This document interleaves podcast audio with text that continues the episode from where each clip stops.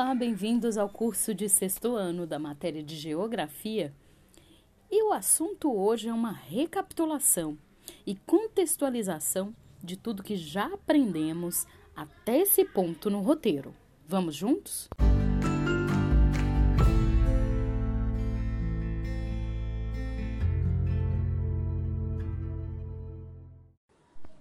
No decorrer de sua evolução, o ser humano tem se relacionado com a natureza por meio do trabalho e de seus conhecimentos técnicos, transformando diferentes lugares e paisagens da Terra.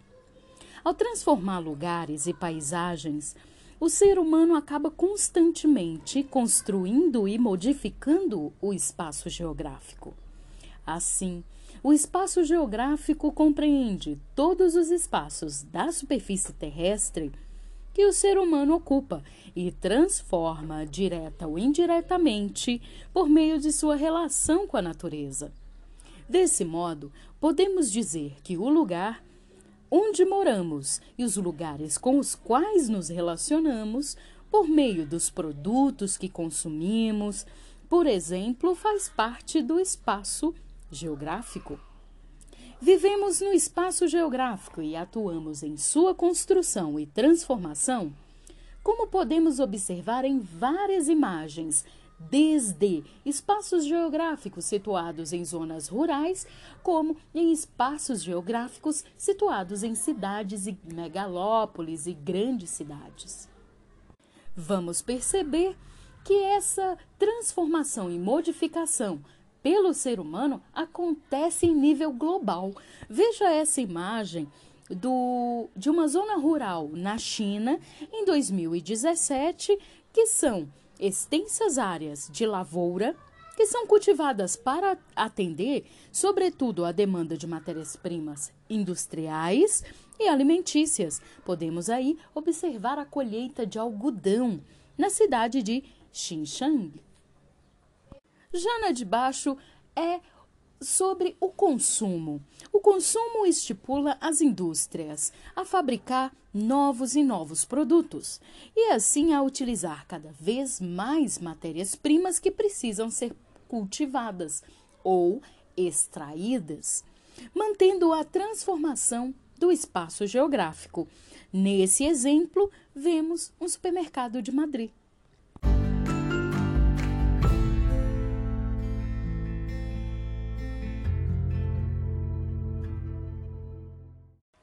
Já na outra imagem, nós gostaríamos que você percebesse que, a fim de atender às necessidades de moradia e do desenvolvimento de atividades econômicas, realizamos transformações no espaço geográfico. Nessa fotografia, pessoas construindo habitações no município de Taguatinga, em São Paulo. Já na outra imagem, as relações mostra que as relações sociais que estabelecemos caracterizam os espaços onde elas ocorrem. As áreas de lazer, por exemplo, são construídas para momentos de descanso e convívio social e fazem parte do espaço geográfico. Nessa fotografia podemos ver o Central Park em Nova York nos Estados Unidos em 2018. Veja que a geografia analisa as relações entre sociedade e natureza que se desenvolvem no espaço geográfico. Assim, procuramos compreender de que forma as relações sociais e as dinâmicas da natureza ocorrem e interagem em diferentes lugares do planeta. Também é importante observar de que maneira essas ocorrências e interações permanecem ou não são registradas nas paisagens terrestres. Muitas vezes, ao estudar geografia, necessitamos do auxílio de outras ciências para compreender certos aspectos desse espaço geográfico. Quando estudamos, por exemplo, o modo de vida, as técnicas e as características do espaço habitado por nossos antepassados há milhões de anos, buscamos os conhecimentos desenvolvidos pela arqueologia e conseguimos formas de registrar o tempo que esses ancestrais é, viveram aqui no planeta através de uma substância de um elemento químico chamado carbono e especificamente uma variação do carbono, que é o, carbono 14. Ele possibilita com que a gente pegue um fóssil e consiga datá-lo em alguns mil anos ou alguns milhares de anos. Bom, Portanto, por meio dos estudos geográficos, podemos conhecer melhor a realidade do lugar onde vivemos e como ele se relaciona com outros lugares do espaço geográfico. Podemos também refletir sobre as mudanças humanas e as transformações que elas realizam nas mesmas realizam nas mesmas paisagens terrestres e, principalmente, reconhecer qual a nossa participação na construção e na transformação do espaço geográfico.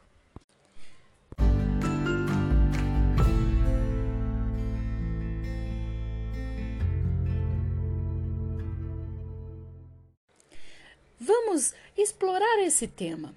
Vimos na cartografia naquele planisfério do globo terrestre, alguns pontos turísticos. Muitos deles são patrimônios culturais da humanidade, como a cidade de Machu Picchu, que era dos nossos ancestrais localizados no Peru. Outro ponto turístico é as pirâmides do Egito, que são patrimônio cultural da humanidade por ter abrigado os nossos ancestrais africanos. Vamos falar sobre ele explorando esse tema. Ao observarmos as paisagens de alguns lugares, podemos não perceber o quanto da história da Terra e da humanidade elas carregam. Por sua importância, lugares como esses são considerados patrimônios culturais ou patrimônios ah, naturais. Os patrimônios culturais estão ligados à identidade cultural e à memória dos mais diversos povos, por preservarem parte da sua tra trajetória em diferentes momentos históricos. Já os patrimônios naturais são formações físicas, biológicas e geológicas que, por sua relevância estética e científica, precisam ser preservados. Vamos a alguns exemplos. Ali, o Pelourinho, em Salvador, na Bahia, é um centro histórico de Salvador e ele revela muitos traços da colonização portuguesa. São casarões com arquitetura monumental, ruas de modelo com pedras, muitas igrejas, por sua importância histórica, cultural e arquitetônica, é considerado patrimônio histórico do Brasil. Agora veja as cataratas do Foz do Iguaçu, no Paraná. As cataratas do Iguaçu, localizados em Foz do Iguaçu, no Paraná, são uma importante formação natural. Sua origem decorre de atividades vulcânicas ocorridas na região, que provocaram o derramamento de lava em três momentos diferentes e resultaram em uma escultura em degraus, por onde, ocorrem as por onde correm as águas do rio Iguaçu. Por conter belezas naturais, formações geológicas importantes e abundância de águas, as cataratas do Iguaçu são consideradas patrimônio natural do Brasil. Outro exemplo é as pirâmides Kelps, Kefren e Miquerinos. Estão localizadas em Gizé, próximo à cidade do Cairo, no Egito. A altura mais, a mais alta, né, a maior altura de uma pirâmide é a de Kelps. Tem 147 metros de altura e é a maior construção maciça feita pelo homem. Até hoje é um mistério como as rochas, que pesam em média 2.500 quilos, foram erguidas há mais de 2.500 anos, sem uso de equipamentos modernos como guindastes. Existem outras pirâmides no Egito e em outras regiões da África, que foram construídas especialmente para fins funerários. Por conta de sua representatividade histórica e cultural, as pirâmides são patrimônio cultural da humanidade. E por último, Machu Picchu.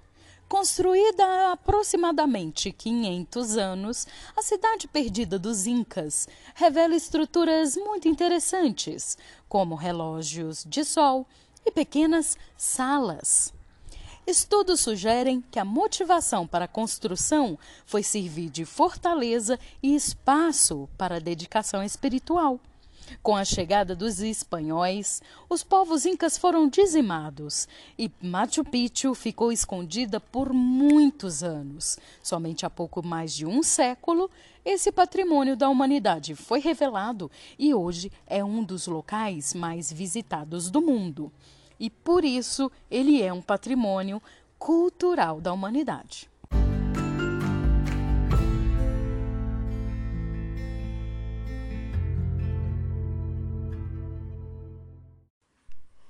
Percebam, pequenos grandes cientistas, que todas essas paisagens naturais ou culturais possuem importância ligada à identidade, estética, ciência, antropologia e à memória de vários povos. Como são raros e não existem outros exemplares iguais, devem ser preservados pelo tempo e pelo espaço, existem locais que foram alterados pelos povos locais em busca de proteção, produção de alimentos, espaço de moradia e trabalho, entre outros. Veja a nossa Gruta da Lapinha. Por muitos e muitos anos, foi esconderijo, foi uh, abandonado, foi restaurado e tudo isso para usos uh, não de preservação. Em razão da importância desses lugares para esses povos, eles foram reconhecidos como patrimônios culturais da humanidade. Esses locais geralmente são protegidos pelo Estado e é importante que a população conheça a importância de cada um para que, assim, auxilie em sua conservação. No Brasil, existem vários patrimônios naturais e culturais, como o Centro Histórico de Salvador, na Bahia, o Parque Nacional do Iguaçu, no Paraná, a Área de Conservação do Pantanal e do Cerrado, o Centro Histórico de Diamantina, em Minas Gerais, o Parque Nacional da Serra da Capivara, no Piauí, as paisagens cariocas no Rio de Janeiro, as reservas de Fernando de Noronha, as ruínas de São Miguel das Missões, no Rio Grande do Sul, entre outros. É muito importante que você, em fase de construção do conhecimento, as conheça para que também possa preservá-las.